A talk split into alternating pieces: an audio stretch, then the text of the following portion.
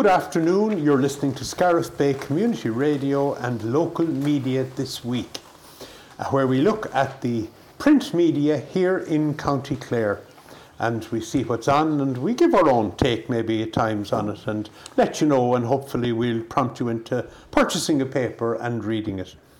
Now we have uh, most of our usual group uh, today. Uh, David Fleming, welcome back. Thanks, Jim. And Pat O'Brien. Pat, good to see you. Thanks, Jim. We don't have John S. today, but uh, he's ably represented by Tom Handy. Tom, you're very welcome. Thank you, Jim. I'm the super sub again, am I? You, anyway, I suppose looking at the two papers, we have the, the, the papers are strewn around the table here in front of us the Clare Champion and the Clare Echo.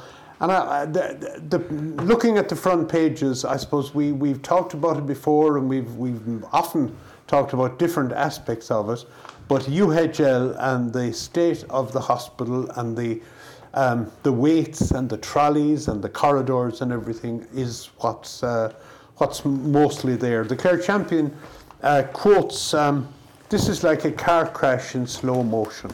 Um, Tom, do you want to? Yeah, I think this our local man Michael McNamara uh, stated that was it. You know? Yes, but it's it got a lot of publicity in the last week there after Christmas. There is a lot of viruses floating around. They're not all COVID, but the, between the RSV viruses and the ordinary common or garden flu viruses, so there's a lot of sickness there. You know, but. Um, uh, one thing I noticed this week was that last week UL was the highest. With then they got people into work over the weekend, and beds were cleared up. You know, mm. so mm. one of the points I would make would be that. Um, there should be better use made of those facilities. You know, I'll just give an example. I had to go for a scan, an MRI scan recently. It was done privately at nine o'clock on a Sunday morning. Whereas yeah. that wouldn't happen in yeah. UHL. Public, no. You'd get it Monday to Friday at nine to five, you know.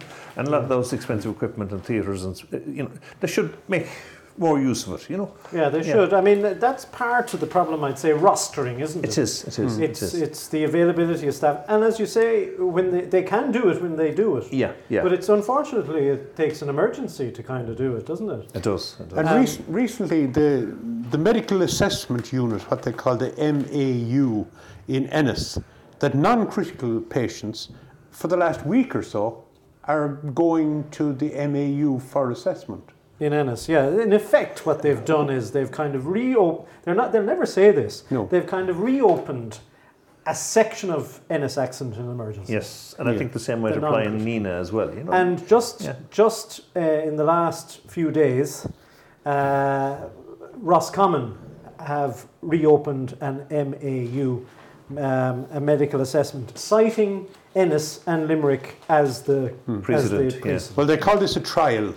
Yeah. See, but I mean, it's it's just it's crazy that it hasn't happened. Yeah, it is. It and, is. So yeah. it's good to see it. But the one thing I've noticed, gentlemen, is that um, I look across the water as well to the United Kingdom, and they the nurses over there are striking because of similar conditions. Patients aren't able to get beds. So we're not alone. Uh, I think it is there is a post uh, pandemic bounce of some uh, sort, but it was predictable. Yes. And there are a few there are a few articles in the in today's paper, uh, this week's paper, calling for the use of masks. There's one there, I think a GP in uh, uh, Shannon Priest calls for masks at mass, and GP supports return to mask wearing in public. Like, are, we're not wearing masks now um, while we're recording this, but yeah. What should we be wearing? Should, should people in, in public transport, for example, be wearing masks? Well, I think on public transport, yes, if you're in fairly close contact with somebody. But it should be an individual choice. And if somebody feels, and I noticed actually in the last week or two going to shops that uh, a, a little more people than usual are wearing masks again. Maybe they feel compromised for various reasons. And I say compromised, not immunocompromised, yeah. that mm. they need to protect themselves. But if one feels vulnerable and feels the need, to protect themselves when they're out in the public, by all means wear well, I think I think that is the current policy. It's it left is. to our own discretion. But mm. so you you wouldn't be in favour of it? A compulsory mask wearing? No, mm. no. But mm. we should we, we shouldn't. Would it not take pressure off the the hospitals? Oh, it would if it was done in time. If it was done in time. Yeah, we should have been doing If this we had before done Christmas. it in November. Yeah, Yeah. yeah. Jim, um, uh, Jim, I was going to say, Jim looking at Pat. but you, you both probably have an opinion on this. Going, going, going back, I suppose, uh, uh, the, the, the situation in Limerick uh, now and in the hospitals, it's like the new Shannon. I think we, we last year we, we discussed Shannon every week, and now we, we, we're discussing the UL situation every week. Changing protocol, a step in the right direction according to the, here on the second in page two of the champion, of, an, of the champion as well. And UHL assumes is a, high, a, high, a hugely significant step uh, UL Hospital Group Chief Executive Officer Professor Colette Cowan has assured Deputy Violet Ann Wynne non-critical patients will continue to be transferred to Ennis Hospital once overcrowding issues in University Hospital Limerick uh, eases. The pledge comes in front of a meeting between the Oireachtas members and the Midwestern Re- region, the Taoiseach, Minister for Health, senior HSE officials and the management of UL Hospital Group. So they appear to be going to, to keep it keep it open even when the, hmm. if the overcrowding uh, But I suppose they're, they're on a hiding to nothing because Shannon was closed, or Ennis was closed, Nenagh was closed, St John's was closed, mm-hmm. and all transferred to Limerick. Mm. And suddenly Limerick got a lot worse. Now, it was bad mm. before ever this. Does, So- yeah. And Closed don't Limerick. forget, we have a million more people in this country than we had mm. We did, you see, and 10, that's the 20 problem. years ago. Mm. and That's a big problem. beds. Yes. we like this is why we have census information so that we can begin to plan for the you know we have so many 5 year olds we have so many 10 year olds we're going to need so many schools and yes at a certain point we'll need a new hospital in this district we don't do it that way We don't, no. No. We That's forward planning yeah and common No. sense. Wait, do you think jim people will be joining the uhl protest which as the front page by ronan judge in the front page of the echo um, there's a protest planned for January 21st um, to, to protest at the conditions there. Do you think people will go out for that one? I do. I mean, people have marched before um, for, for different things and for, for hospitals as well. I rem- now, hopefully, I remember we marching inside Ennis uh, to try and keep Ennis Hospital open, and there was a huge turnout, but it didn't, you know, it, it Yeah. didn't work. Um, it's, it's so bad, I think they will have to do something. But I, I notice as well that the politicians are under a bit of pressure. Yeah. Uh, looking at page three in the Clare Champion, and all our politicians, our senators and TDs, They're all photographed they're, there. they're all photographed Just to there remind of who they are. exactly, go out and buy the paper only for that purpose if you want to know who they are. all, uh, all seven of them. And most are smiling. Mo- d- d- we have Cathal Crowe, who is smiling. Deputy McNamara, who is looking thoughtful. Serious, yeah. Um, Violet Ann Wynne, looking very happy with herself. Joe Carey is looking a bit uneasy, maybe. We'll Not show a sure. little George, bit. uh, he- he- he's, he's, he's been mentioned for uh, the junior minister's job. Oh, um, He's one of the. he, One, one of the he, he, might be looking more happy or so You next might have week. reasons to smile. And then the three senators are Sar- Martin Conway, Roisin Garvey, and, and Timmy Dooley. But, um, like, w- isn't it the point of, of having local representatives, TDs anyway, whatever about the senators, so that they would make a stand on local issues, as some other politicians, you remember up in Roscommon, to mention them again, um, the former minister for communications, was he? Lost the party. Naughten. Naughten. What's his first name? Can't think his first Yeah. one. I remember going back, you know, maybe 20 years ago or more. Pat will remember this, and, and Tom, uh, for the, when the Shannon Airport issue Yeah. was being, I think Tony Killeen uh, and Sheila De Valera, right. both of them lost Lost the the party whip for a period of time Yeah. yeah. um, g- because they wouldn't accept what was happening in Yeah, Shannon. Yeah. yeah. Um, I- Uh, you know, history doesn't, the omens aren't good in terms of history. Um, Of, the- of, you mean of TDs uh, Yeah. opting to take up a local issue like this? Yes, or, or bringing about effective change and bringing about Yeah. a U-turn in the But if enough of thinking. them do, one is no good. No. There's no point in them. But if if if all of them do it, and we have how many government TDs and senators do we have there? There's one, well, two, yeah, two, three, Uh, five, uh, five, five between Yeah. the Two- TDs and senators, two TDs and three senators all attached to government all parties. attached to government parties. And if the Limerick TDs did the same, that would be a sizable chunk. And I hmm. would add in Tipperary there as well. You could bring down the government for that. You could. You could. Yeah. You, You could. could. Yeah, and, but but that the threat of that needs to happen hmm. Hmm. before change will be effected. Yeah. Mind you, the weather, the weather has been recently, I'd said they don't fancy canvassing in election to the, the government. No, I, I wouldn't think so. But unfortunately, what unfortunately the weather hasn't stopped the protests, protest marches that are happening. Unfortunately, The wrong type of around- protests. around um, the, uh, the the the centres where asylum seekers are Yeah. located. Now, did somebody mention ShannonDoc as well while we before we came on air? Um, Page, Pat. page four there, Jim. A mother and child yesterday in covered at ShannonDoc Clinic. of the Clare Champion. Uh, It's in page four of their champion. Fiona McGarry has the story. Yes. A patient with a sick child was asked to wait for, in, a junior, in a janitor's cupboard when they attended ShannonDoc out of hours GP services over the Christmas period. The general meeting of Clare County Council was told the claim was made by Councillor Donna McGettigan, who told the meeting of a catalogue of complaints she received over the holiday period. He said that a woman who had no care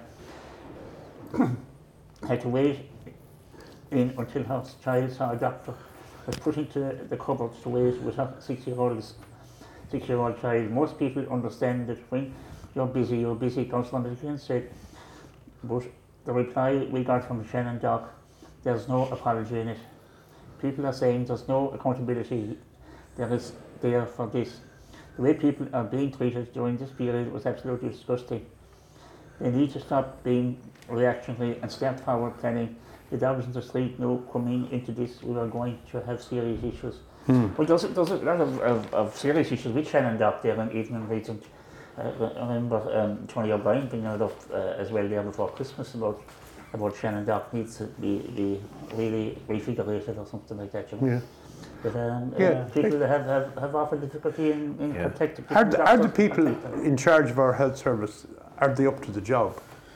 Is They're question. failing the job anyway. That's certainly what we can. They're failing. Um, it's and it's not just ShannonDoc. It's Cork Dock, and I think recently Dublin. And I don't know. the Was sixty thousand calls to Dublin, and they Yeah. can't handle them either? Our we our health system is broken at every level. Apart maybe from, and we always mention our Raheen Hospital here, which uh, provides a level of care that is exceptional. But the other sections of our healthcare is are are cracked and broken, and it's Yeah, yeah. it's it's it's it's scary now to be Yeah. sick. Now, it doesn't say what area that this um, uh, woman and her child had, were, had to wait in the cupboard, but ShannonDoc covers a big area. I think it covers definitely covers Roscrea, and Yes. it probably covers in as far as Limerick City. This, so it's not just uh, let's say East Clare. It says there's one, one call centre, uh, Tom, for Tipperary, Limerick and Clare. Yeah, Yeah. yeah. One call. so- Parts of Limerick are in it as well. So Yeah. Okay. yeah. Anyway, we'll move on. Um, David, Yeah. David, um, I know around the table, Pat is very much a royal watcher. Oh, he is. I'd say. Um, Yeah, I'm I'd not say. sure about Tom, but It'll come know, out now shortly. suspicions are being raised about Cork people. Well, I, I, on behalf of the rebel county, I have to apologise to to to everybody. Uh, it appears um, that the rebel county has an obsession with looking up references to the royal family online, and one particular place, not too far from my hometown. Mallow is the highest, uh, is the number one place in the country for looking up references to royalty, the British royal family, and, and so on. But but thirty, I think it's thirteenth on the list. Shannon is the one in this county yes. that uh, people are fascinated about. But sure, how can you avoid it? Is the is the question. Our newspapers, and, and even as we can see, the Clare champion on page four, we can't avoid the bloody royals. Um, now, you know, they, it's better maybe than watching Coronation Street because it's real life stuff. But um, it's real life coronation. it's Street. real life Coronation Street. But I mean, they are imploding, and uh, we have the print. I, I, Pat, I presume You you- could turn over to some other station. I presume, Pat, you bought your copy of Spare, have you? I haven't, no, no, no. I have no interest, I have no interest whatsoever in the rights. I was going to say we went from Red Band to get it in. You know. well, we haven't read Spare yet, but I, I, I think has Harry gone too far? As he is he eating into his own credibility? He is the spare, of course. You know, there was an old saying amongst people of, uh, let's say, of, uh, I was going to say the landed gentry, whatever else, they had an heir and a spare. In case you lost your heir, you might need the spare. That's it, yes. And this is, I think, mostly an English situation where the heir might have to go to fight for the country and he mightn't come back, Come back. possibly, you know. Yeah. So that's where the spare was needed. But, uh, poor Harry seems to be the spare in the royal family at the moment. And he seems Harry, to Harry be. was handing up with the gun. He was out there. I was Well, that's correct. You know, so this it's book is tricky. Like It is. You, you kind of feel sorry for all of these people, um, and why I'm happy to be a, a Republican, in in the We thought you were classical sense of that term. these people, unfortunately, are born into this. They've not asked for it. I know they get all the privileges and stuff, but they also get all this attention and yeah, yeah. in you know his particular background with his mother dying and all the mm. rest he is so um, it's the media is for him the, the enemy and yet it has to be his friend because now he has to make money out of them Yeah, yeah. and he's making a lot of money. Listen it's all for him i think it's all about the money. Once he's made his several mm. million after this i think he'll probably go quietly into the night maybe Yeah, um, yeah. but the media have it in for him now But I do think that despite what we might protest at times, that there is a huge appetite for royal stories and royal news uh, from the UK. Even in this country, Oh, in this country, Oh, I have no doubt about it. yeah. Listen, we from an early age we grow up with princesses and frogs and Cinderellas, and then we see Meg, the Meghan Markles in the fancy dresses and the little girls, and then you see grandmothers. My, my, I know of, uh, of, of, of certain individuals who take day, who took days off the, off work, uh, buy a bottle of bubbly, and watch the royal weddings. Really? Oh, I mean, it's a big thing for certain people, It you is, know. it is. Um, but you know, it's whatever you're into. But uh, uh, it, it's yeah, it's a it's a bit silly. Okay, anyway, that's our part. That's our contribution to the royal debate. The um, CLDC, Pat, you were looking at uh, an advertisement there, I think, on page five of the Clare Champion. Yeah, there's just a, a, an idea on the Clare Championship, and for just for our local um, development company elections in 2023, and uh, just for a membership invitation for community and voluntary groups and businesses in County Clare. Uh, the elections will take place in March 2023 for the appointment of new community and voluntary and business representatives on the board of Clare Local Development Company for a three-year term. So uh, C- CLDC current membership for community groups and businesses will be entitled to nominate candidates and vote in the forthcoming election. So um, anybody out there involved in community groups are, um, you know, should um, What does that development company do, Pat? well, they, they, they, they say when you put in an application for leader funding, all that, they, they give out the leader funding. They administer that. They, they, they, they on that and look after it. So Yeah, that's, yeah. that's, that's what it is. Yeah, yeah. It's, it's an important organisation because they, they, they do give out, uh, we'll say, A lot of when you- when you they apply, do, when, you know, yeah. they have the, they have the level call for giving out a lot of money Yeah. for community groups. Yeah, and I think we're th- this county is one of the few in the country that have maintained this separate structure because a lot of the leader funding was taken over by county councils. Yeah. So in a way, this is important to support because it is run by these people who are elected. Yeah, Yeah. yeah, it is. Community and voluntary groups. Yeah. And I mean, and I think community groups around County Clare should take an interest in, you know, how this works. Oh, because should, definitely, I mean, yeah, lots yeah. of groups, including ourselves at mm. Mm. Scariff Yeah. Bay, mm. have availed of funding through CLDC Yeah. and mm-hmm. Leader. So I mean, the work they do is they, they, they do fantastic work. Yeah, there's an email address and there's a, a, a you can call 065 686 6800. And the deadline for no members is Friday, February the 3rd, 2023. And so the email address is members at cldc.ie. I presume they have a website, cldca.ie. Okay. Yeah. On to, uh, I suppose, the county council. Talking about the county council there, uh, Pat Dowling. Uh, Pat, um, our Pat, uh, Pat Dowling made uh, some comments there in relation to centralisation and maybe. There's an article there from Fiona McGarry, um, uh, CEO critical of urban-centric government. Page seven, is It's it? page seven of the of the Clare Champion. yeah. Chairman, uh, County Clare is facing a lonely battle in fighting for enhanced rural development according to Pat Dowling, who is the CEO of, the, of, of Clare County Council. And national policy is the biggest factor holding back the development of rural Clare in the view of Council CEO Pat Dowling. Speaking at the general meeting of the local authority, Mr Dowling commended the work and commitment of Clare councillors and the executive, but said rural development would, would remain a lonely road unless there were greater support from central government. Mr Dowling made his comments on foot of a motion from Councillor Joe Garrihy calling for a review of Council's commitment to focus on and resourcing of rural development. There was widespread support for Councillor Garrihy's comments on rural development and his assessment that clear strategy document represents a landmark and trailblazing initiative. I suppose this, um, this uh, coming from the, the CEO of the council that there, there isn't enough maybe uh, funding coming in into the council and I think the council do a good old job enough in, in, in, in allocating money around to the various um, various um, areas around the country.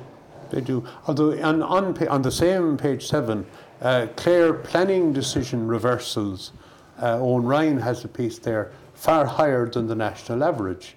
And, and the rate of reversal of planning permission decisions by Clare County Council is far higher than national average according to the annual report of the Office of the Planning Regulator.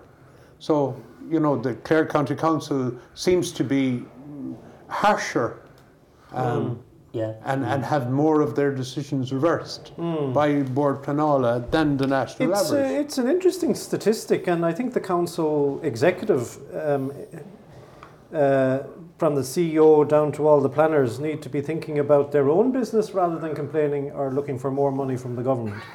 Uh, they, you know, it's it's a nice full, a nice juxtaposition of these two stories by the champion, actually. But uh, uh, you would have to ask why Clare is out of sync, and what I, I'd love to see a little bit more detail as to, you know, uh, is it planning decisions that have been rejected and that An Bord Pleanála are approving? I think you're right, Jim. I think Yeah. it's the other way around that the council are um, maybe they could be granting planning permission and the Bord Pleanála saying no.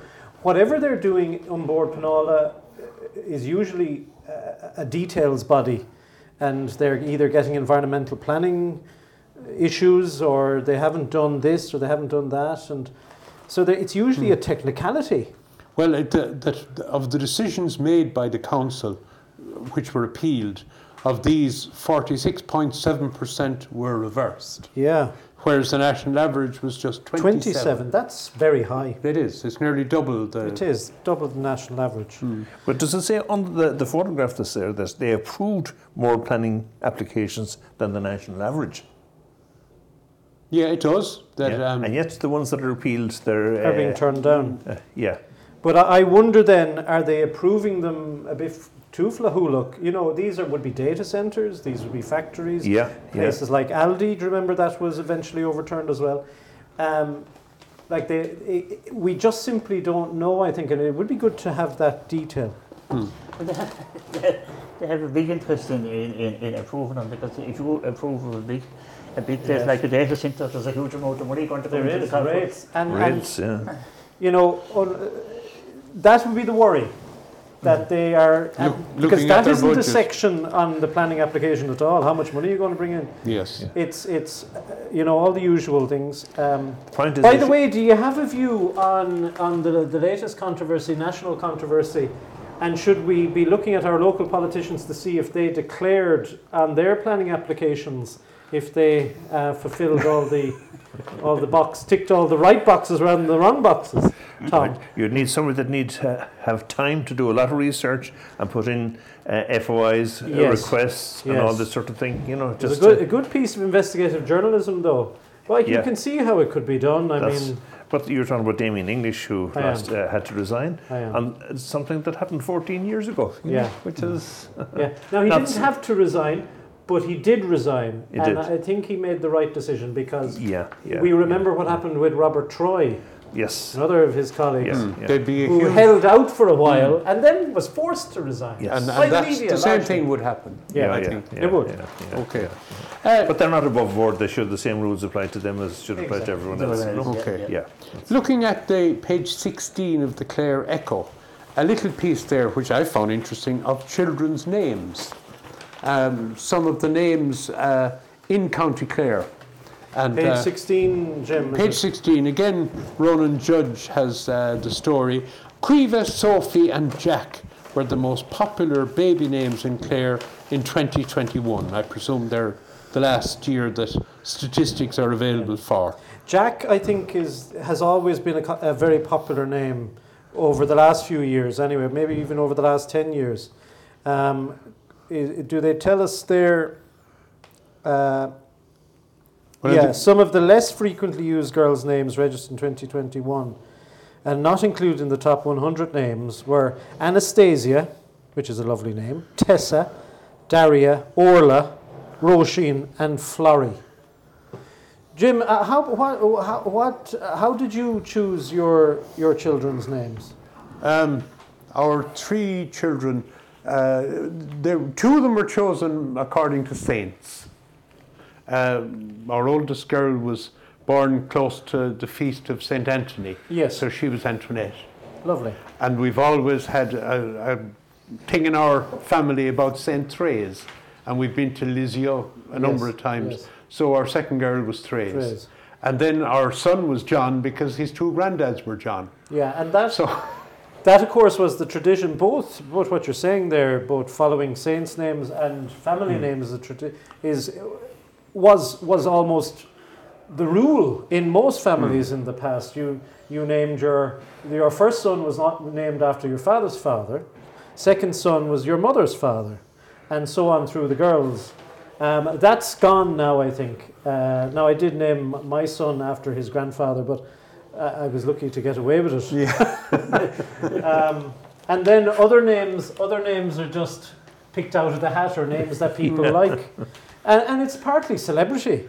They people hear names that. Are, you know, Yeah. Meghan maybe or Harry might become very popular next Yes. year, There or a- not. it might drop. Yeah, there was a time, let's say, when our kids were smaller, you know, and that, that, that program Dallas was quite popular. Yes. So the, a number of Sue Ellens would have appeared, you know. Yeah, yeah, yeah. Lovely. Yes. And of course, any child that was born in 1978. John you know, Paul. John Paul. that's Yeah. right. And there was a few John Pauls, in, well, there was one John Paul in my class, and he was born in, I think, 79 or 80. Yeah, yeah, yeah. So, uh, Yeah. Well, my son and his wife, they were, when they, when our latest grandchild was born last year, they called him Seamus Michael Seamus Michael. after his two granddads. Lovely. So So everybody was happy. everyone was come happy. Yes. Well, that's nice. It would be terrible to kind of lose Yeah. some of the family traditions that we have. Well, simply out yeah. of celebrity. Now, mm. I think what a lot of people do is they give a middle name, which is often the family name of a grandfather, grandmother, um, but they still they might choose a, a completely different name for their friend. That's okay too. Hmm, I'm thinking of John Stafford Kelly. John Stafford Kelly. For our listeners there now, you might have always wondered what the S stand, stood for. Yes. There'll be a quiz at the end of the year, so hold out for that now. Exactly. Okay, uh, just before we go to the break, uh, the De Valera monument crops up here and there among the papers. Um, I, to be honest, I haven't looked closely at it for quite some time, but apparently it needs a little bit of attention. That's the De Valera monument Yeah, outside yeah, the courthouse yeah, in. Ennis. Yeah, it's Yeah. on mm, the two papers, Jim. Uh, it's on uh, page 21 of the Echo, and uh, it's on the it's on the it's on the champion as well there. Um, Ronan Judge has it there on the, on the Echo. Uh, a, consul, a, con, a, convers, a consultation report will be prepared ahead of any potential facelift of the Le- De Valera monument in Ennis. He needs a bit of Botox, does he? it does a a bit of a touch up. At the general meeting, the Ennis Municipal District councillors backed a call for maintenance and cleaning of the monument. Among those leading to support- to the proposal, pro- pro- proposed project was Fine Gael councillor Paul Murphy, a relative of, can, of candidate defeated by Eamon de Valera in 1917 Clare by-election. It is a part of public realm, uh, Councillor Murphy said. Councillor Flynn mentioned the 1917 Clare by-election on the point of interest.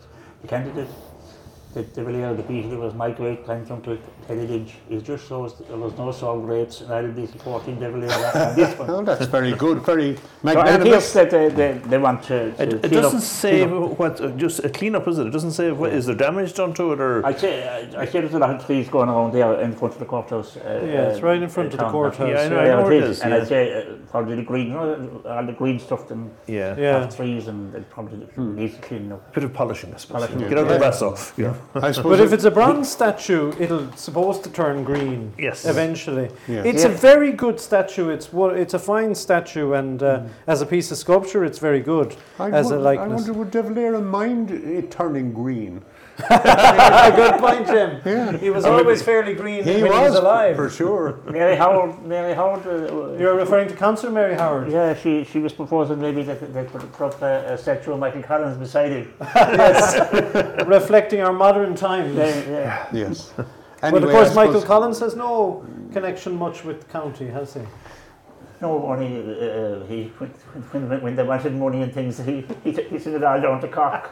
Yes, rightly so, sure. They, he knew that they were two royalists down there, and he had to help them along the rebel path. Listen, oh, I think we've reached half time at an appropriate uh, spot. That was very Um, our our uh, resident DJ here is Pat O'Brien, and Pat always has something uh, interesting with a little story or a reason for it. Um, so, Pat, I wonder, Well, I, I, as he Get the right page. he's, he goes through his diary and his notes, uh, Yeah, what um, have you in mind for us today? So the, the day took place on, on Monday last of Seamus Begley was um, Yes. very sudden down in, in Dingle and um, um, he was 73, he died suddenly and he was a great musician and singer. So the Loch Tay boat song from uh, Seamus Begley. Okay, and listen, there's a piece on Facebook this week Yeah. uh, put in by Matt Purcell. Yes. Which we could not repeat on air. But it really is very, very good. It's Very a little, good. it's a little tribute. Did you see it? I did, yeah. A little Yes, tribute yeah. to, to Make you smile, bring your smile to your Ah, face. it would indeed. There's a lot of there's a lot of tributes to on, Yes. on, on, on the phone this week and various people have, have tributes to him. Okay, so we'll have Seamus Begley, the late, great Seamus Begley. She's my beauteous Nimrod. She's my joy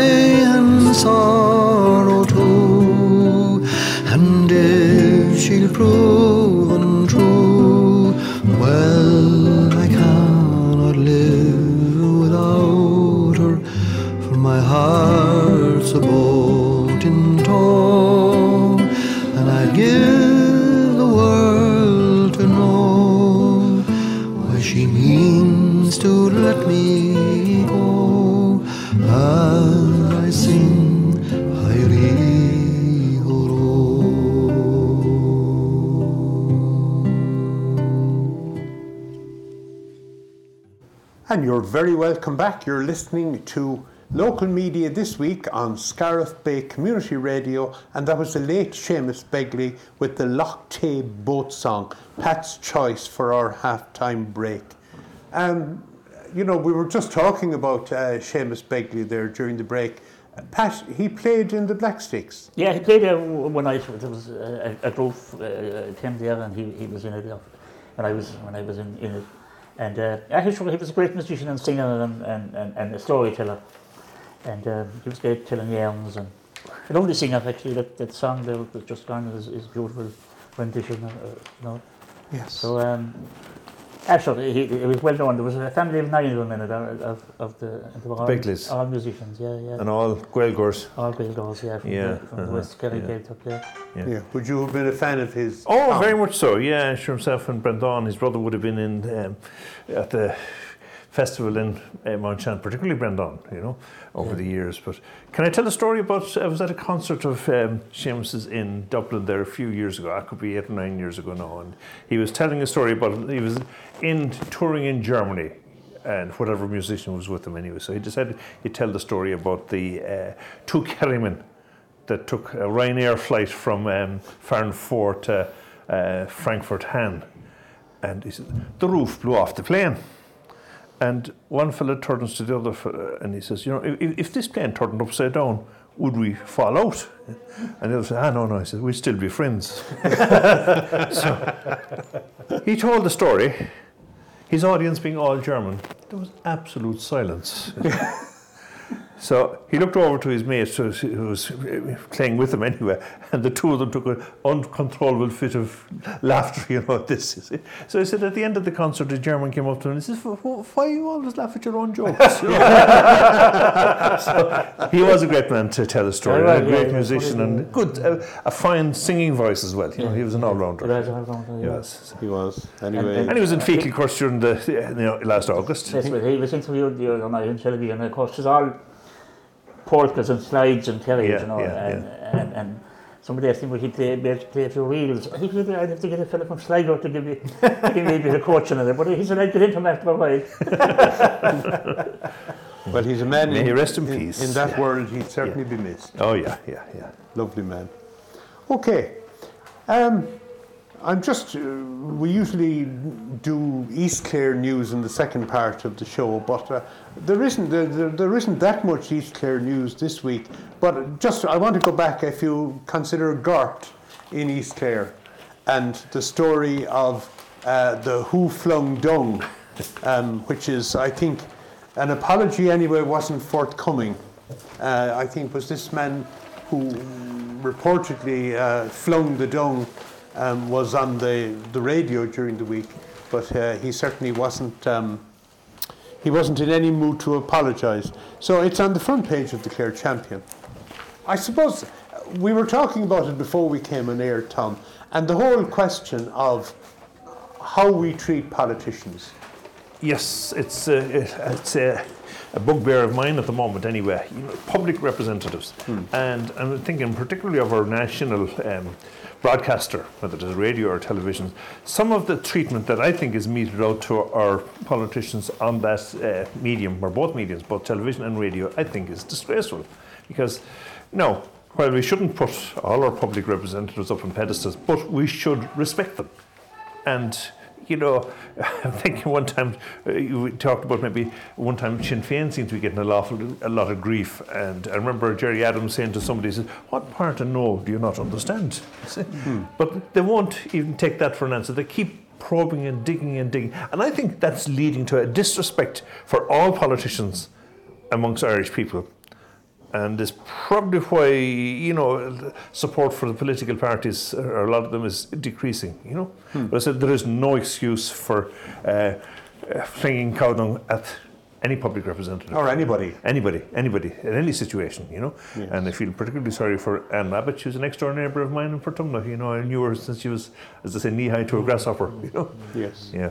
Probably flinging dung at a politician says more about the person who flung it Oh, yes does, it does yeah, than, unfortunately. than the person who. The unfortunate thing about it is, suppose there's no such thing as bad publicity. So they're saying Yeah. someplace in the champion there, the amount of money that they've raised to fight this case, you know. Yeah. And if if they hadn't flung the dung, they wouldn't. they have mightn't got- have a tenth of that, you know. So, Yeah, yeah. yeah. Mm, one, one, one, the champion says they have 60,000 ways, and then the Echo said they have 50,000 ways.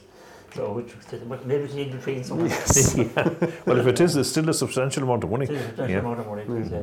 I'm just wondering. I, I remember hearing stories years ago now, after Finsa closed, that um, there, there were groups maybe looking at the potential of the Finsa factory in Scariff uh, for biogas. Now, it never came to anything, and yeah. there was never. Uh, I'm just wondering, and I've seen, and you've all seen the signs around Gort for the last year or two uh, no biogas here.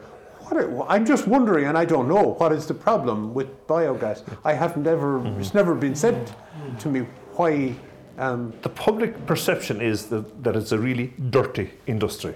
And I don't think that's the case because this is all the slurry is managed in tanks and all that, and they harvest the gas off it, which is for commercial use to generate electricity or whatever else, you know. And I know up in the Midlands, someplace they're producing natural gas from a facility like this that's fed into the national uh, gas pipeline, and I don't know for sure, but I expect that the you know there was a line uh, from Kinsale, I think, linking up Galway. So there's I'd say there's a gas pipeline not too far from this. Oh, there is. It's Yeah. very close to Gort. It is. Yeah, it and that's- you that's you can the- see the little white markers Yes. Yes, yes, on, on the motorway just outside Gort. the whoever's setting up this is probably aiming to feed the gas into that. You know. Yeah. Yeah. Yeah, after treatment. I think if it's properly managed, it could be as clean as any industry. Like all Páraic tells us in this, Páraic McMahon, who's reporting here, tells us the proposed biogas plant would utilise anaerobic, I'm not sure how I'm pronouncing that. Anaerobic. Right, anaerobic Yeah. digestion technology to produce renewable energy and organic fertilizer. Now, you seem to know a little bit about that, Tom.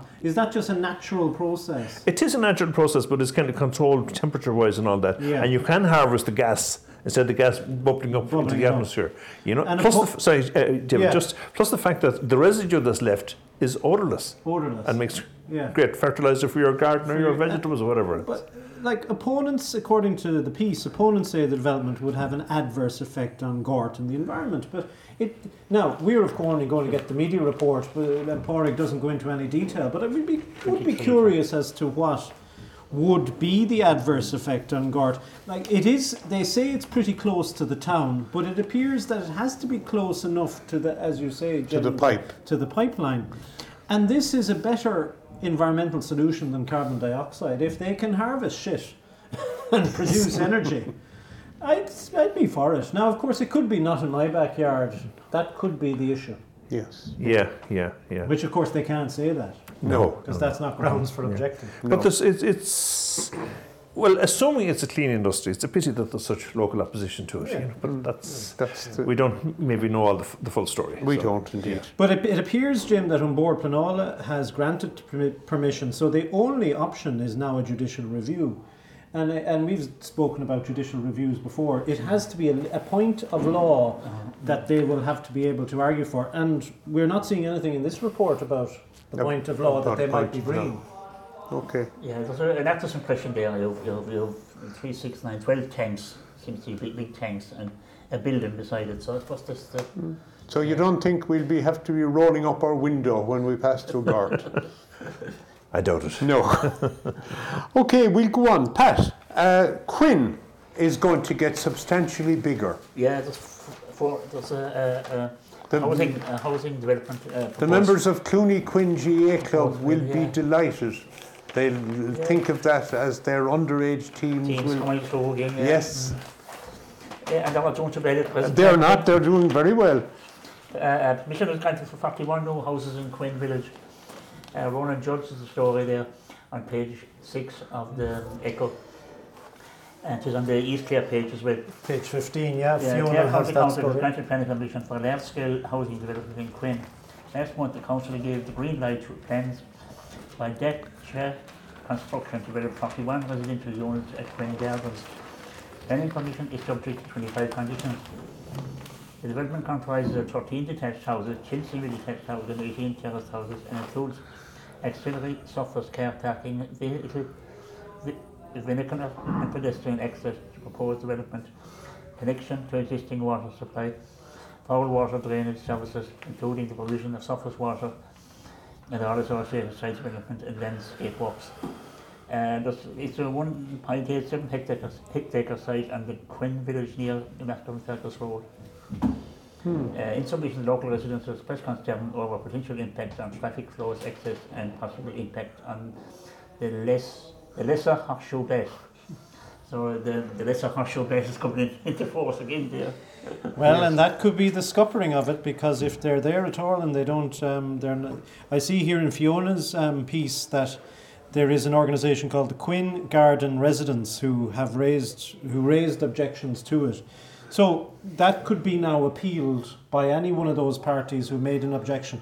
You have to make an objection. You can't just anybody now at this stage can't make an, an appeal to An Bord Pleanála. You have to be one of the parties who made an objection. So those Ah, five see. Yeah. those five people who made an objection now have the option Yes. to bring an appeal to An Bord Pleanála. So I suspect it'll probably go to An Bord Pleanála. So it's it's not out of the woods yet. A number of submissions raised concern um, over the potential impact of the development in her, in her submission. Quin Garden residents and Korean stated she believed the development was too large in an area where there is already an existing housing estate.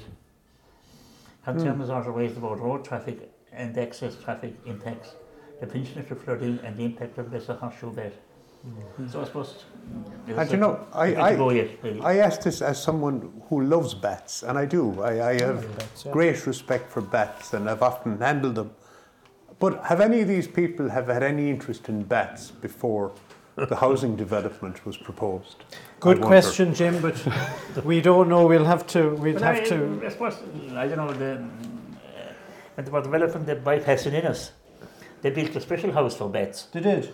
But uh, no bat ever went into it. I don't know, I don't know. Did, did they have central heating? but there is a there's a bat uh, on the same principle. They built a bat roost down at Clarisford Park. Now I don't know did any bats roost there either, but at least they've tried. The one issue, Jim, just I bring it up for the Clare Champion. The editor of the Clare Champion, please take note. Um, the the use of abbreviations. Uh, when an abbreviation is not used, and readers will be curious. So the, the, the sentence is County planners sought FI on nine aspects of the housing proposals. Now, Tom, FI. What's your best guess on that one? Well, I suppose, I guess Yeah, uh, it's further information. further information. But we shouldn't have to guess. No, We're, no. we're getting down to text speak. on this Yes, exactly. And, and so our newspapers usually of very high quality. One or two slips. We, we, I like pointing out the slips. Okay. Yeah. Listen, we'll go on. Um, Pat, uh, a library in O'Callaghan's Mills. Oh yeah, Jim, we are setting up uh, um, uh, a community library in the community centre, and um, It's on the. it's it's in the it's The in, in parish notes in the page. parish notes this week, and um, In the living section. yeah, we were just look at we we, we, we a few places have, have already done it. There's one up in Quin, and there's a there's one in Quin, and there's one in Clooney, and uh, various people uh, have it around the country. So what we're doing is uh, the O'Callaghan's Mills Community Centre will be open in the mornings from 8 a.m. to, to 1 p.m. and Monday to Friday, and if somebody wants to in at weekends, we might, have a range of other times as well. So we're setting up um, community library where we're going to have books where people will donate books and we'll set up the library and then if people want to come in and take a book and replace it with, a, with another book that they have already read. Yes. So um, it's it's um, it's it's not it's not new, but it's, it's relatively new because uh, I think uh, Clooney and Quin and a few places like that have them already. I noticed on the is it is it at Quin um, the they have the community library kind of at the car park there, the There's church, they have, yeah. Yeah. and a little sort of a little In a Yeah. box. box. Box. Yeah. But you, you've And- and- you're, you're a bit more posh. And You've won't- brought it indoors into the community Yeah, centre. well, the community centre was there, and what we wanted to do was uh, we after renovating the whole place, and it is new. And uh, what we wanted to do was get get get it used and get people going in and out, and Yeah. you know. I think it's, it's a great it's a great resource to have in any place, a library, and uh, where the council can't provide it, it's the community doing it, which is great. And the Ah, exchange of books. Sorry, Tom, Jim. Yeah. Tom, on page. just, just just before we go, Yes. uh, uh, Jim, we're just requesting books from from people. Uh, From maybe all of around them. the Helens Mills, if, they- if they have do- donations of books, we we'll accept them. All You're donations carefully received. is Yeah. it? Yes, And good can stuff. contact me. And hopefully it goes well. yeah. Tom, uh, a story that I suppose this time of year is probably inevitable that it Yeah, turn up on page two of the Clare Champion. Yeah, it just says livestock attacked by dog in East Clare, and it doesn't name names, but it says I think it's a Mara Bawn in Feakle. But if you're listening to national media, there was a big sheep kill not too far from Portumna in Lura, and um, talking about my own previous experience and practice here in Clare and Scariff, I would have dealt with. Um, sheep on at least five or six occasions that have been attacked and mauled by dogs, you know, and it's a horrific sight, one of the worst sights you could imagine, you know. And the flock of sheep are never the same, you know, they never recover from it mentally or, you know, physically. And ah, the, the moral of the story is people should keep their dogs under control at all times. Inside it, it's night time, isn't it? A lot It of these it things. is, yeah. I, I saw the saw the report on national media. Yeah. It was it on the RTÉ News on Yeah. Wednesday evening, and uh, they they they showed the ad they had, which brought back so many memories from the 1980s. A kind of a cartoon, Yes, lovely golden yes. Mm. retriever, patted, very friendly inside in the Yeah. house. He's left outside.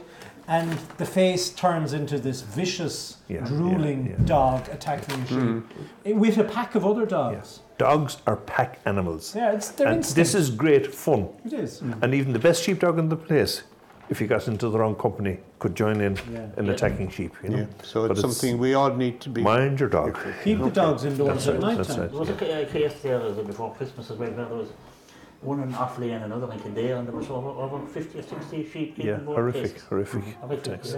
yeah. Okay, David, I'm just uh, direct this to you. Uh, a lot of nice photographs. Uh, Yes. In this week's, uh, particularly in both papers now, but there's some page. I'm looking at page 17 in the living section, Page for 17 example. in Uh, the living section. some of those are, are close to home. Yeah, there are. They're, they're, they're all pictures of the Camogie Awards night, which was held recently in the in the Woodford Hotel there near Ennis, isn't it? Woodstock. Um, Woodstock Hotel. And um, it's their awards night. Of course, it's the, a fallow time of year for, for the GA, but so this is the time they celebrate and they dress up. And my God, do they dress up? The style and the glamour and the smiles is unbelievable. And rightly so, it's a moment of celebration. Um, and we point like there's a lot of photographs, but uh, as you say, Jim, there's some local girls represented. Aoife Power of Scariff Ogonnelloe with her award. She got an award, and um, Robin McKenna. Um, people will know Robin uh, and her family. Uh, they're pictured here getting their awards as And, well. and Brendan Foley, who's on our uh, sports team, and Anne Marie McGann, who's been on our sports team as well. they're holding the cup. They're, they're part of the management team which won the cup. Right. And uh, Nicole Foley from Killaloe as well. So, Yeah. and Pat, there's a club person of yours Yeah, here as um, well. K- K- Kate O'Gorman, was the captain of the of the Juno team. There's won the won the Munster Juno championship there. So uh, she's there out as well with all the, the ladies and the, And, and the team are here. Abby Walsh is there as well from Scariff Ogonnelloe. So a lot of yes, they're all, they're all looking great and they're out for that night. yes. Well, Do the men get their night? Is that next week or Well, Yeah. Fergus Rovers are there as well. um, Fergus Rovers? ladies Yeah, football. Ladies Ladies football. football. Yeah, Yeah, yeah. yeah. Maybe Yeah, David, you said to the men, I think us men aren't as photogenic as those you're- uh, yeah. ladies when they're Yeah. um, tugged out for a night like that. Can I ask you, we've only a couple of minutes left. Pat, have you ever been chastised with a slipper? I don't think so. I don't have a little bit of I know. yeah, there is a case there in the paper about. Mind you, you often got a clip in the ear, you know. Not with a slipper, no. yeah, it's on what page? Uh, it's on page. Uh, it's on the Clare Champion anyway.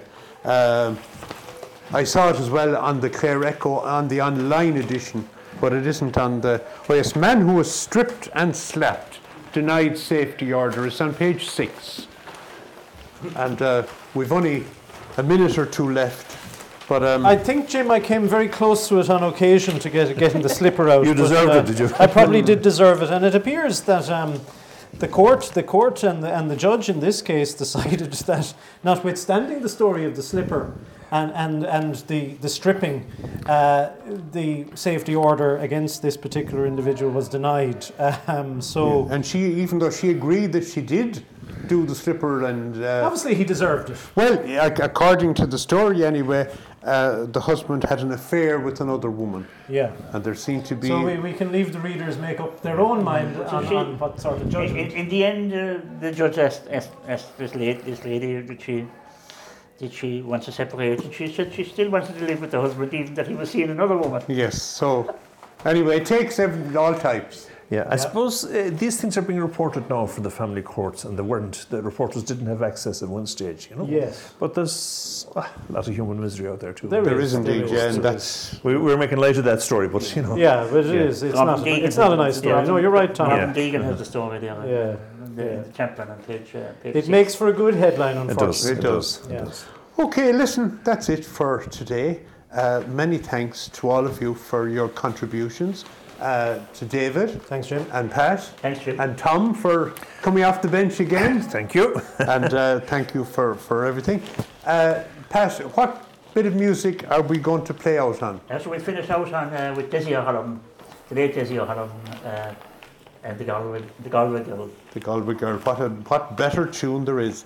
Okay, that's all. We'll see you again with the help of God next Sunday. uh, from us here on local media this week. Goodbye and God bless.